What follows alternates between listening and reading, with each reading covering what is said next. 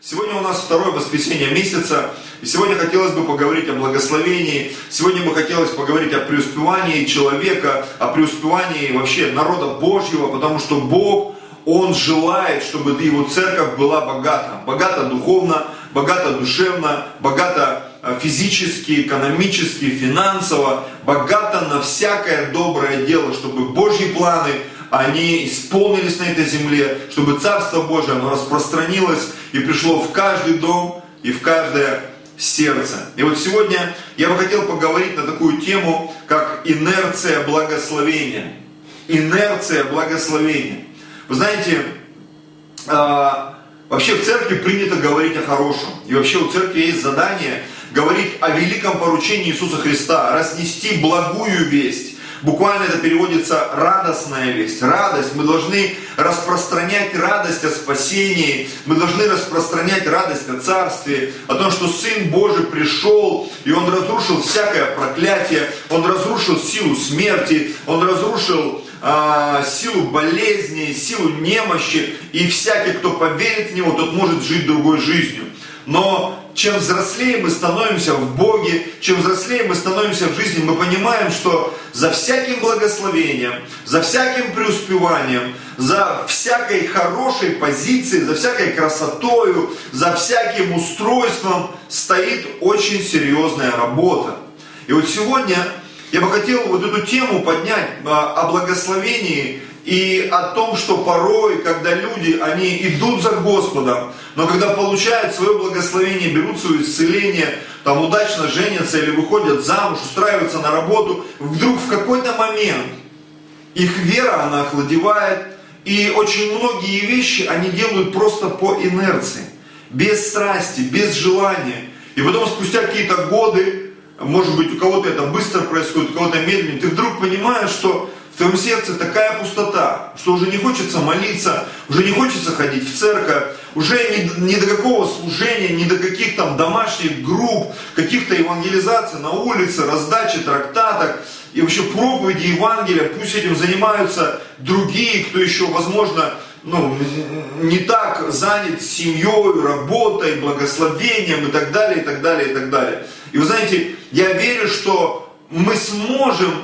избежать вот этой инерции, гибельной и пагубной, потому что когда инерция приходит в нашу жизнь, когда приходит эта теплота, порой очень сложно вернуться в то состояние жажды, в то состояние страсти, когда люди теряют свою любовь, первую любовь, ту любовь, которую мы получаем от Бога, когда приходим в церковь, когда получаем это вдохновение от Духа Святого, порой ее так сложно вернуть.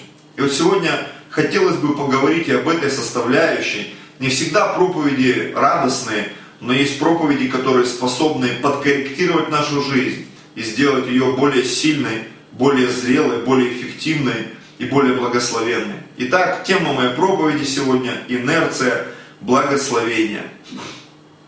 Первый стих, от которого хотелось бы оттолкнуться, это Притчи, 10 глава, 22 стих. Здесь написано так. «Благословение Господне, оно обогащает и печали с собою не приносит».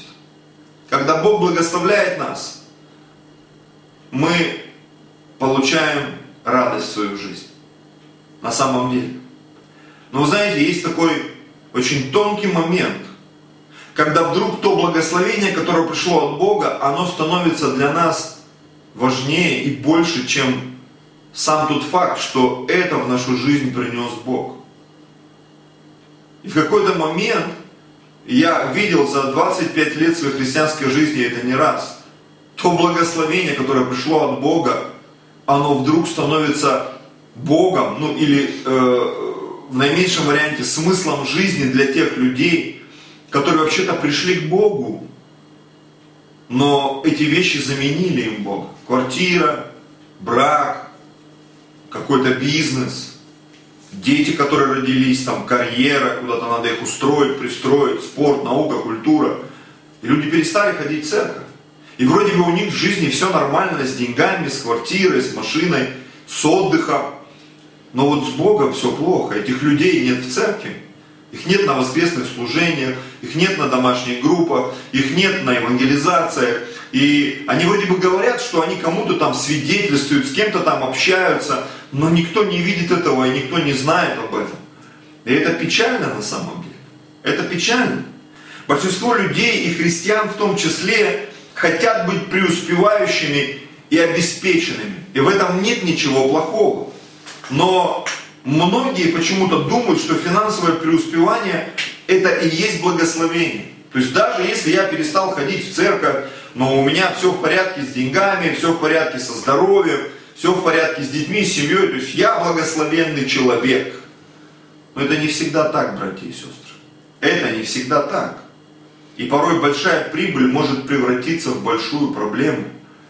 И когда люди теряют Бога, теряют первую любовь, сначала это незаметно, но потом проходят года, и вдруг человек осознает, что он уже немножко выпил, немножко курить начал, он уже немножко там начал смотреть какие-то вещи, которые в его жизнь принесли аморальность, уже нет-нет, где-то он начал материться, и он превратился в такого теплого христианина, о котором написано в обращении к последней церкви в книге Откровения.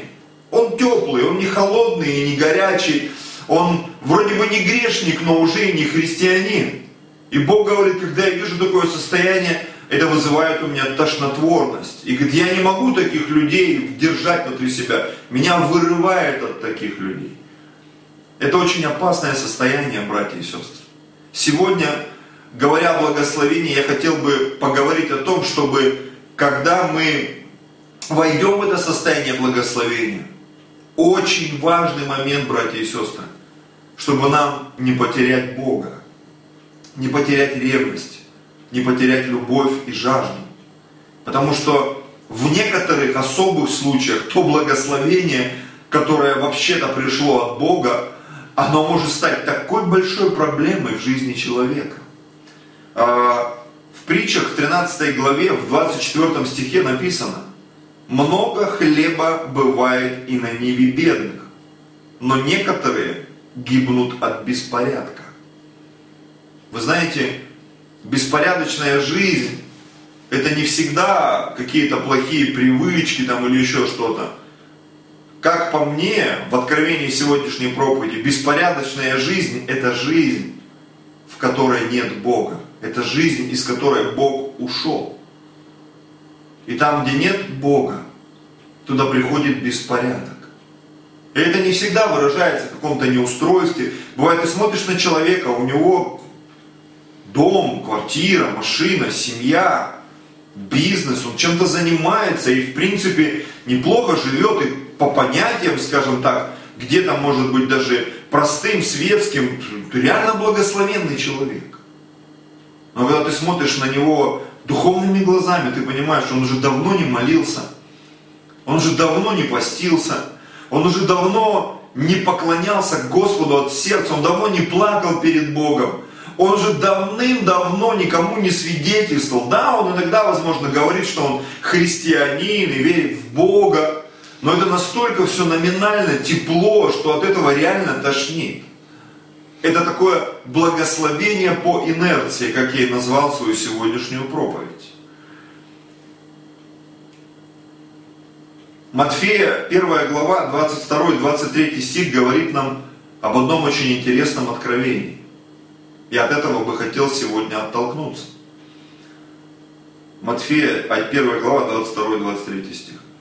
«А все это произошло, да сбудется реченное Господом через пророка, который говорит: все дева во чреве примет и родит сына, и нарекут имя ему Эммануил, что значит с нами Бог». Представьте себе, великая жертва Иисуса Христа заключалась в том, чтобы Бог мог вернуться в наши сердца. Люди и до пришествия Иисуса были благословенны, но им не хватало вот этого божественного присутствия в их сердцах. Поэтому люди приходили к пророкам, люди приходили к царям, люди приходили к священникам. Почему? Чтобы получить эту искру божественной мудрости, чтобы получить это слово, сходящее с неба, чтобы глотнуть этого помазания, этой способности. И им постоянно приходилось это делать. Жертва Иисуса Христа изменила правила игры. И теперь каждый человек, который принимает Иисуса в свое сердце как Господа и Спасителя, может иметь близкие, теплые, прямые отношения со своим Творцом. И получать благословение напрямую с неба.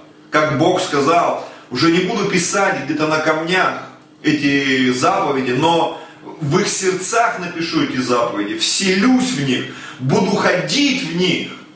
И часто людям кажется, ну раз Бог сказал, он вселится, и он будет ходить и никуда не уйдет. Нет, Господь уходит. Его присутствие исчезает, испаряется. Когда мы начинаем грешить, когда в нашем сердце нет жертвы Богу, жертвенники опустевают, на них нет огня, в них нет славы Божией, в них нет святости, в них нет чистоты. И наступает вот этот период благословения по инерции.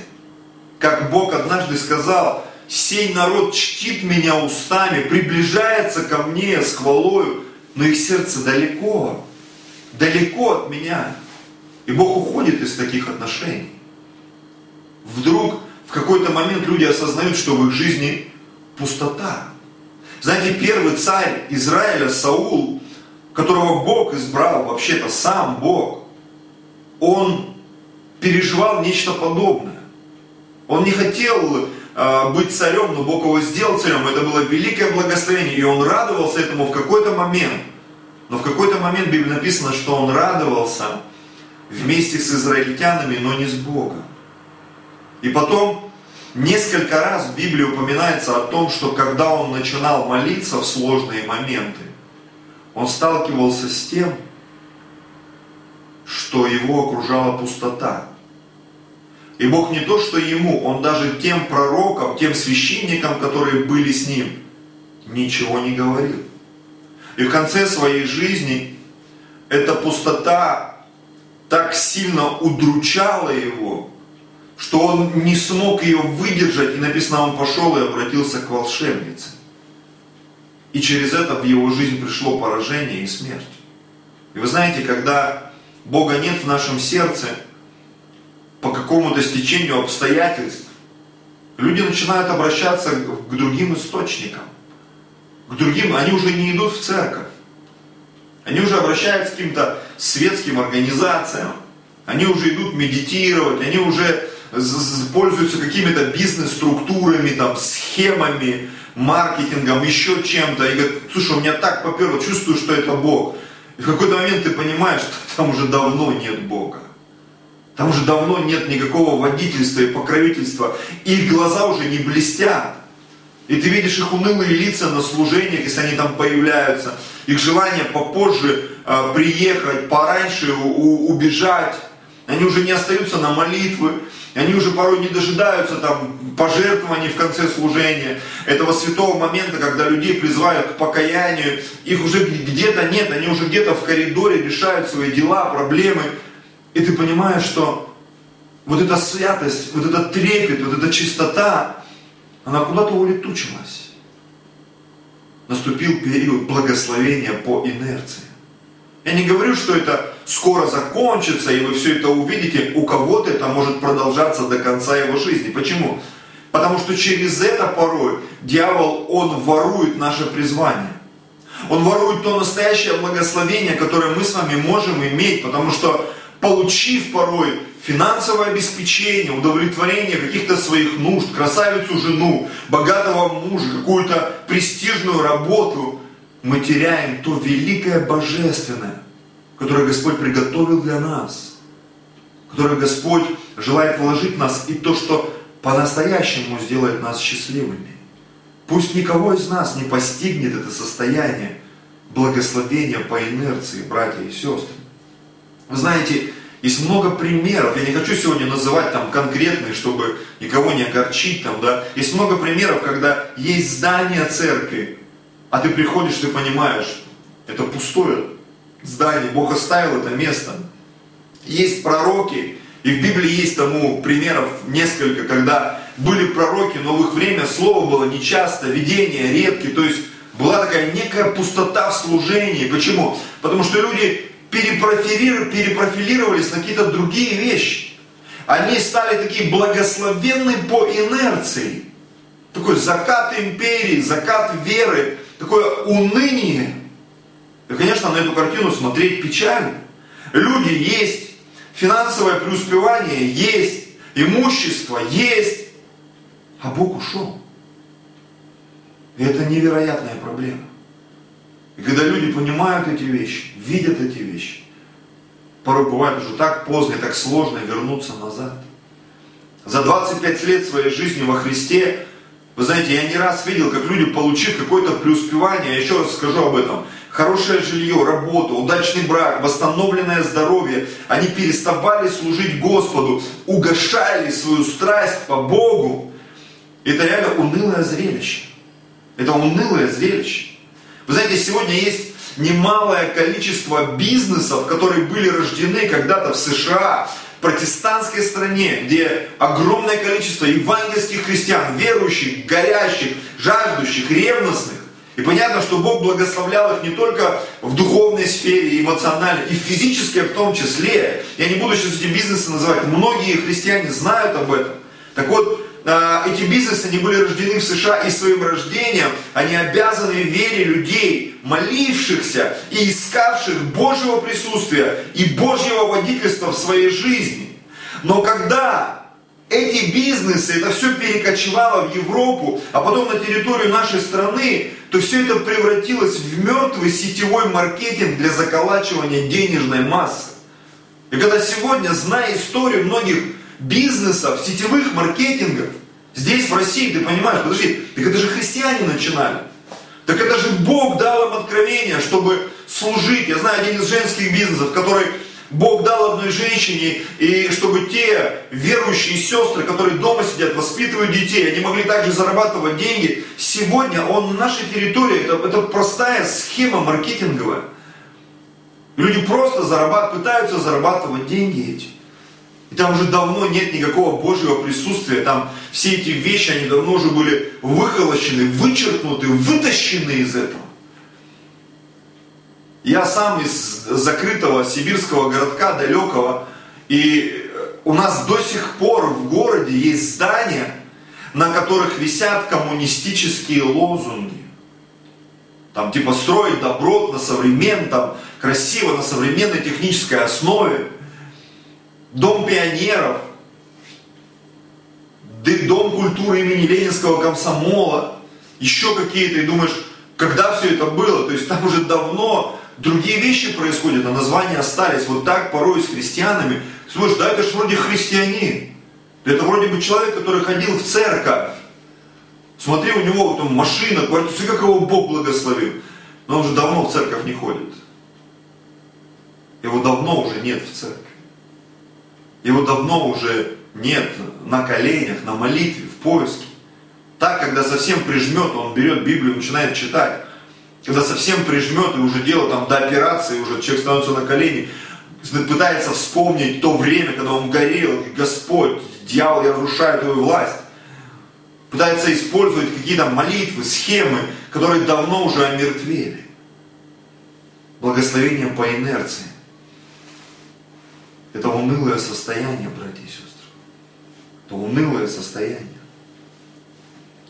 Нам нужен Господь.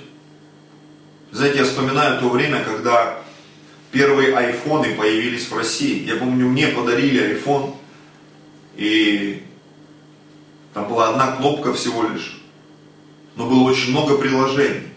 И к моему удивлению, боюсь ошибиться, там 80, а может быть и 90% тех приложений, которые были там, они практически не работали по одной причине. На территории России был настолько слабый интернет. Я помню, что когда была сотовая связь в тех местах, которые я далеко жил от Москвы, почти 5000 километров, то когда ты ехал между городами, эта сотовая связь, она не работала, она работала только в городах. То есть такое благословение, как телефон, как айфон, без интернета, они просто переставали работать и функционировать. И вы знаете, порой Очень многие вещи без Божьего присутствия, они как какие-то инертные вещи, которые ты не можешь понять, в чем смысл этих вещей. В чем смысл этих вещей? Потому что, когда Бог дает мудрость, когда Бог дает тебе водительство, эти инструменты, нам очень важно не потерять самого Бога. Очень важно не соскочить вот с этого Божьего покровительства, не потеряться, держаться за Его руку, не потерять этой руки. Давайте вспомним Елисея, который шел за Илией, и он знал, как и все пророки знали, что Бог хочет забрать Илию, но Елисей не отставал от него. Почему? У него был план. И он шел и не отставал до тех пор, пока Илия не спросил, что ты хочешь. Он говорит, я хочу то помазание, ту силу, то водительство, то покровительство, те откровения, которые у тебя вдвойне.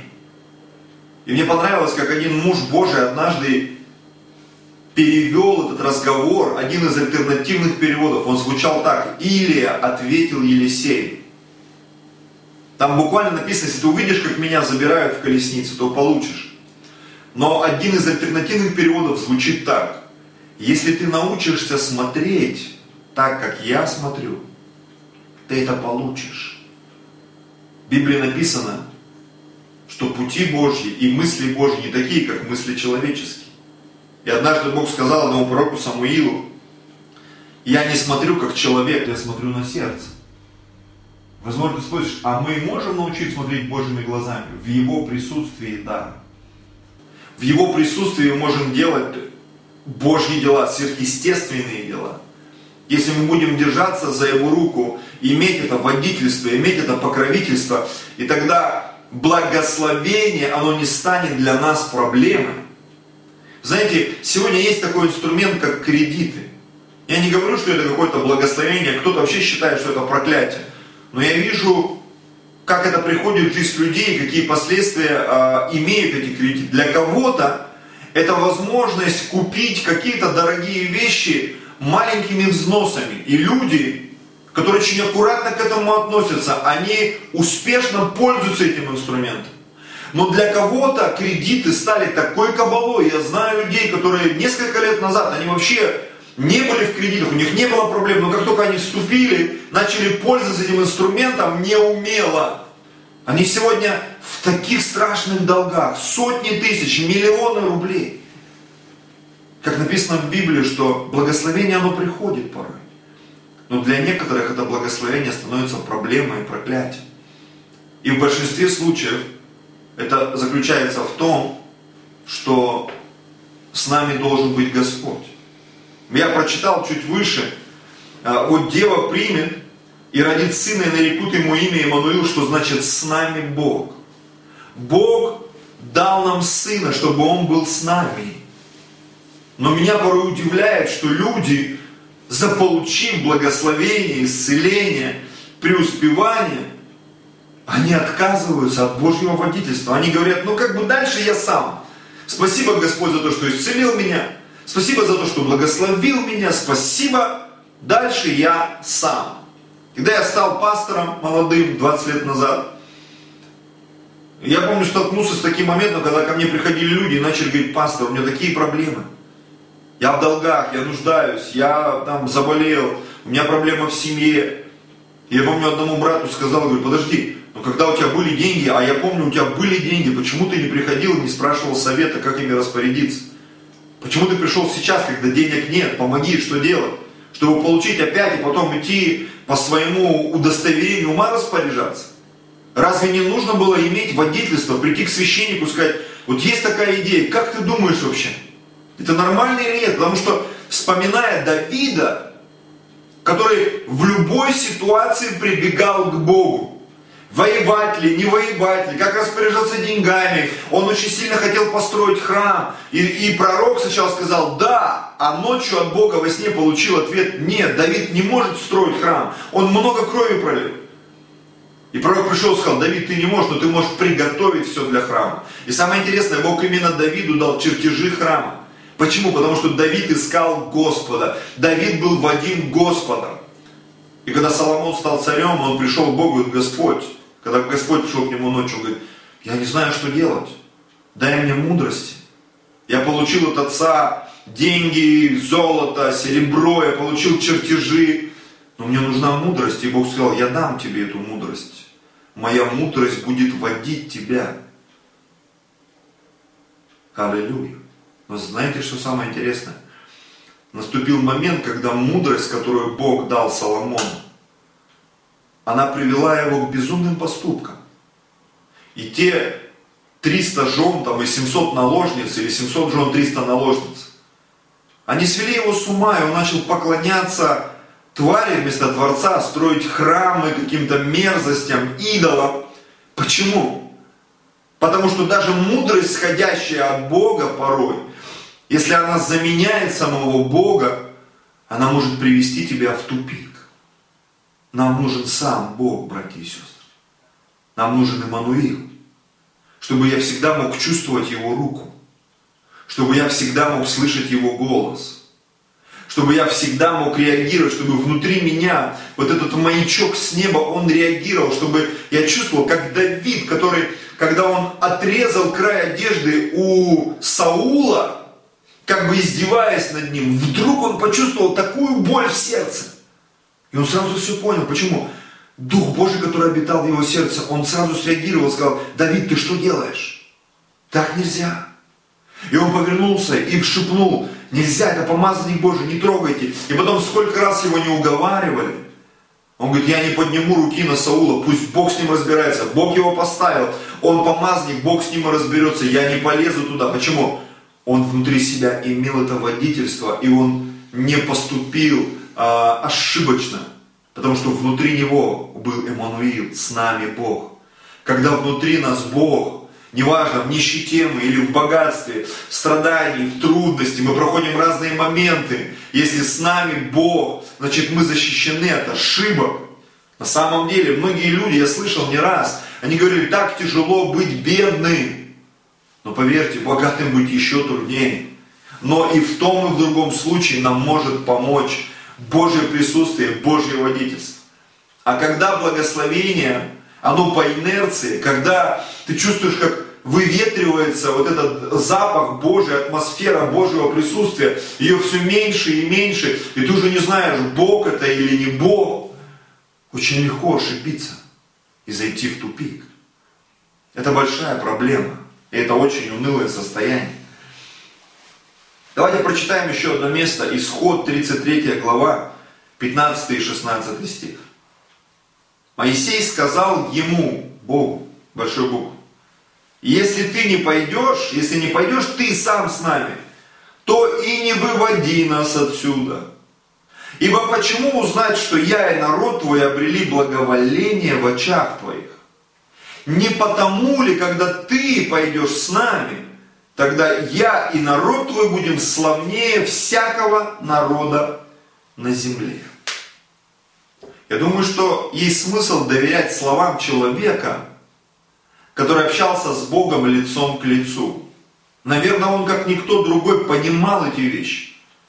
Он чувствовал Божье присутствие, Божье водительство. И однажды Моисей не выдержал, сказал, я так хочу посмотреть на тебя.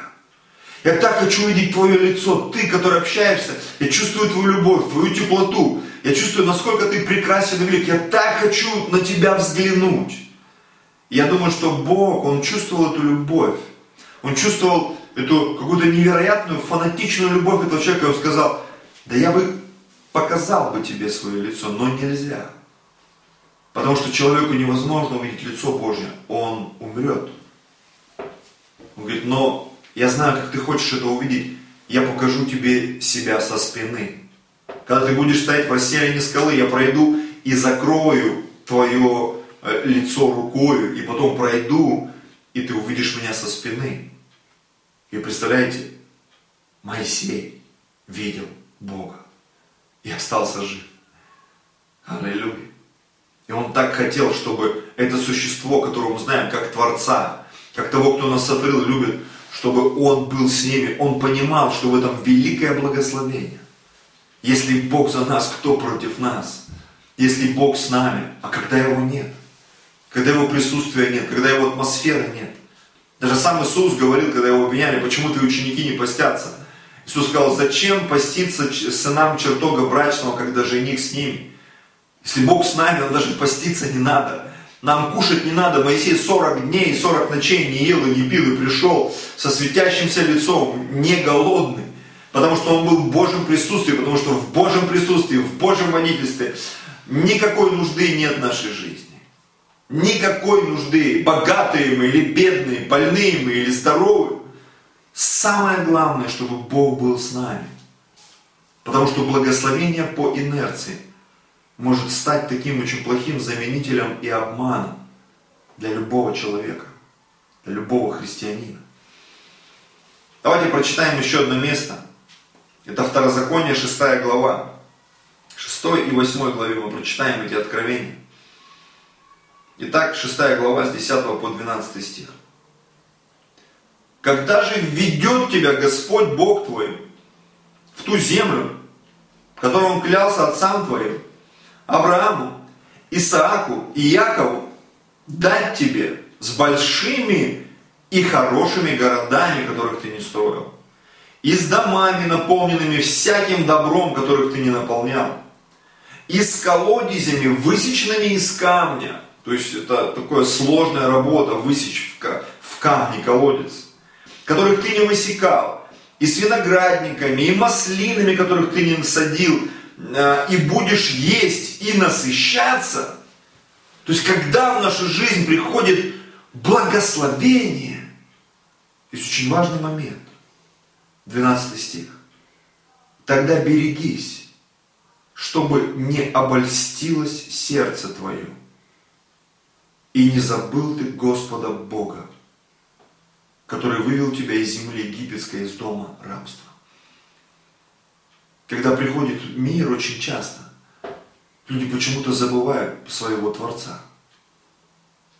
Когда приходит благополучие, мы забываем источник этого благополучия. Откуда это все пришло? Как в Библии написано, что ты имеешь, чего бы тебе не дали. Следующее, Второзаконие, 8 глава. «Ибо Господь Бог твой ведет тебя в землю добрую». Может быть, кто-то скажет, а я еще не вошел в благословение, вот только на пути. Хорошо, вот это для тебя сейчас.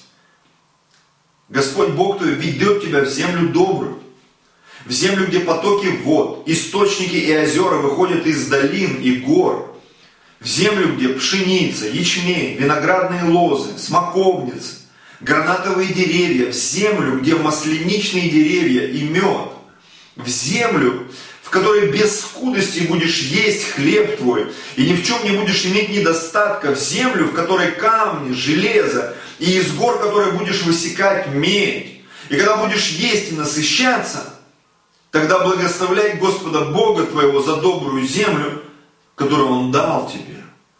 Берегись, чтобы ты не забыл Господа Бога твоего, не соблюдая заповедей и законов Его, и постановлений, которые сегодня заповедую тебе, когда будешь есть и насыщаться, и построишь хорошие домы или дома, и будешь жить в них, и когда будет у тебя много крупного и мелкого скота, и будет много серебра и золота, и всего у тебя будет много, то смотри, чтобы не надмило сердце твое, и не забыл ты Господа Бога твоего. Аллилуйя. Который вывел тебя из земли египетской, из дома рабства, который провел тебя по пустыне великой и страшной, где змеи, василиски, скорпионы, места сухие, на которых нет воды, который источил для тебя источник воды из скалы гранитной, питал тебя в пустыне манную, которую не знал ты и не знали отцы твои, дабы смирить тебя, испытать тебя, чтобы впоследствии сделать тебе добро. Я думаю, что и подобные вещи мы проходили все, испытания, веру, посвящение. И чтобы ты не сказал в сердце твоем, моя сила и крепость руки моей приобрели мне богатство сие. Но чтобы помнил Господа Бога твоего, ибо Он дает тебе силу приобретать богатство, дабы исполнить, как ныне, завет свой, который Он клятвою утвердил отцам твоим. чтобы помнил Господа, чтобы не забыл, чтобы благословение, оно не стало благословением по инерции. Я десятину приношу, все, пощусь 2 раза в неделю. Помните молитву фарисея? Слава Богу, что я не такой, как тот мытарь. А мытарь бил себя в грудь и раскаивался. И говорил: Господь, прости. Господь, прости. Так важно не потерять эту ревность, не потерять эту первую любовь, не потерять эту жажду, не потерять этот пыл, не потерять эту форму духовную, братья и сестры. Не стать таким инертным христианином. Давайте еще одно место. Пусть сегодня, я молюсь прямо сейчас, чтобы эта трезвость, она проникла в сердце и в разум каждого брата и каждой сестры. Галатам 3 глава 3 стих. «Так ли вы несмысленны, что, начав духом, теперь оканчиваете плотью?» Я бы хотел этот стих прочитать в разных переводах. Новый русский перевод звучит так. «Неужели вы так глупы? Вы начали духом, а сейчас вы хотите достичь цели человеческими усилиями». Еще один перевод, который мне еще больше нравится, это современный перевод. «Неужели вы настолько неразумны, что жизнь, начатую с духом, вы теперь пытаетесь усовершенствовать человеческими усилиями?» Благословение по инерции. Я как бы делаю что-то, молитва ради молитвы, жертва ради жертвы, собрание ради собрания. А где эта пылкость, где эти блестящие глаза, где эта первая любовь, где эта жажда, где этот огонь, где это стремление растрачивать себя для Бога, говорить Богу «да» в первую очередь, говорить Божьему «да» в первую очередь.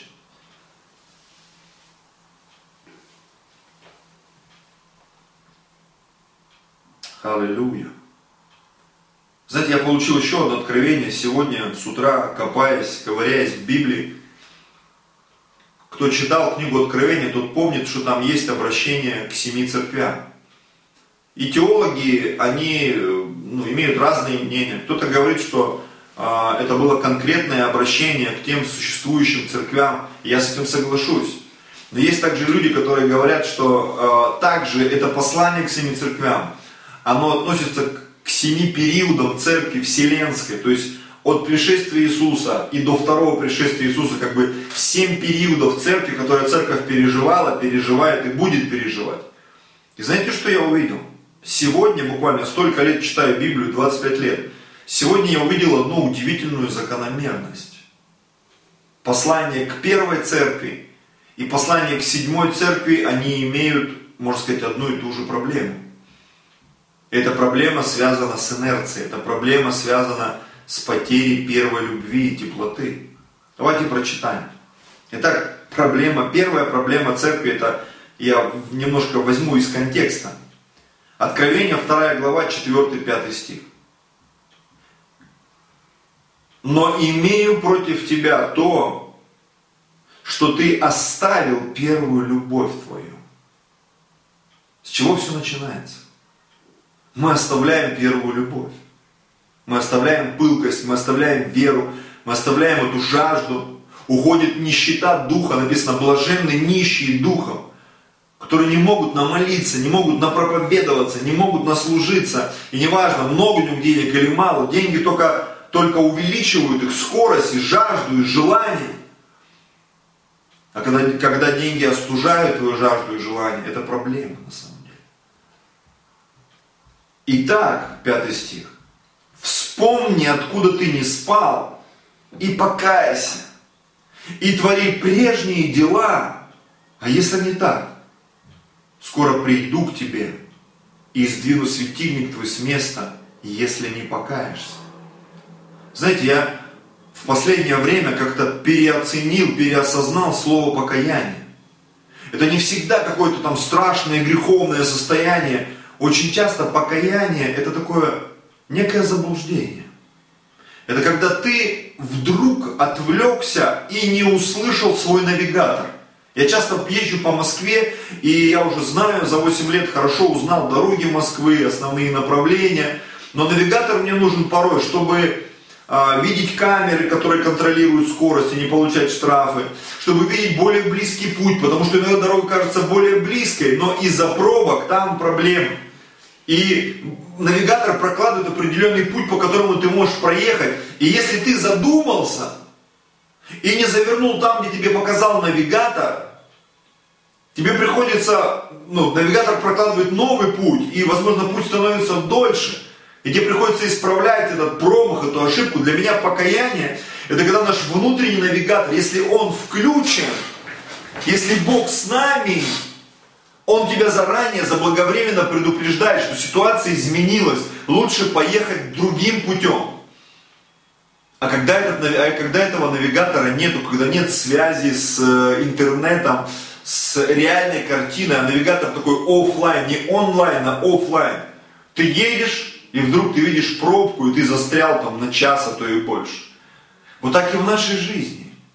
Мы порой застреваем, но покаяние, то есть обращение от мертвых дел, изменение мышления, как написано в Римлянам 12 главе, преобразуйтесь обновлением ума вашего, чтобы вам познавать, что есть воля благая, угодная и совершенная. Вы должны расти в этом. И экономическое благосостояние, наше здоровье и так далее, все то, что улучшает нашу жизнь, оно не должно стать проблемой или тормозом вот этого Божьего движения в нашей жизни. Благословение не должно превратиться в благословение по инерции. Вспомни, откуда ты не спал, и покайся. Давайте прочитаем Откровение 3 главу 15 стих, с 15 по 19 стих. Здесь последняя церковь, 7-я, и, можно сказать, первое начало церкви и последний период церкви. Вначале они потеряли первую любовь. И чем же все это заканчивается? Смотрите, Откровение 3, 15 стиха. «Знаю твои дела, ты не холоден и не горяч».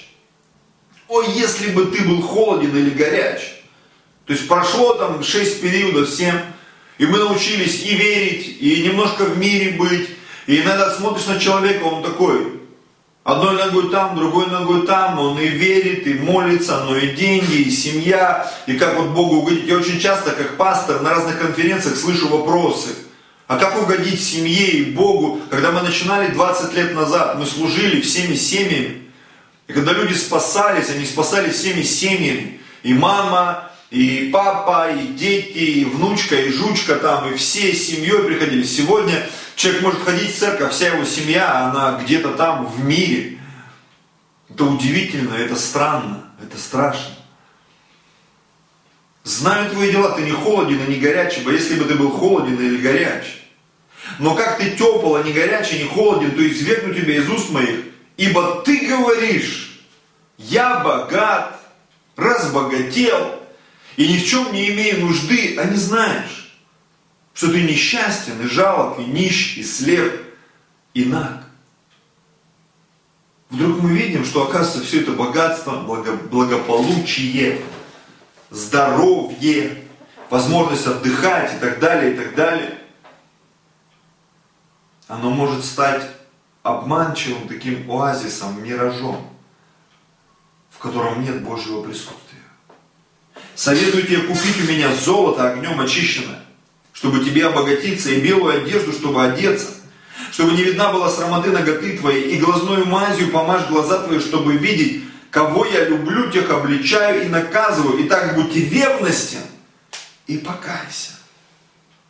Деньги пришли, ревность ушла. Пришли какие-то заблуждения. И сегодня ты смотришь, не так уж много людей, которые сохранили тот огонь и продолжают бежать. Они стали благословенными, но они стали еще больше проповедовать. Они стали богатыми, но они еще больше служат в церкви, в Боге. А не так, что благословение, оно вдруг стало каким-то инертным, инерционным. И оно тебя просто выплюнуло из церкви. И проблема здесь не в деньгах или в здоровье, а в наших решениях и в нашем сердце. Потому что вообще-то Господь сказал, придет Иммануил, что означает «с нами Бог».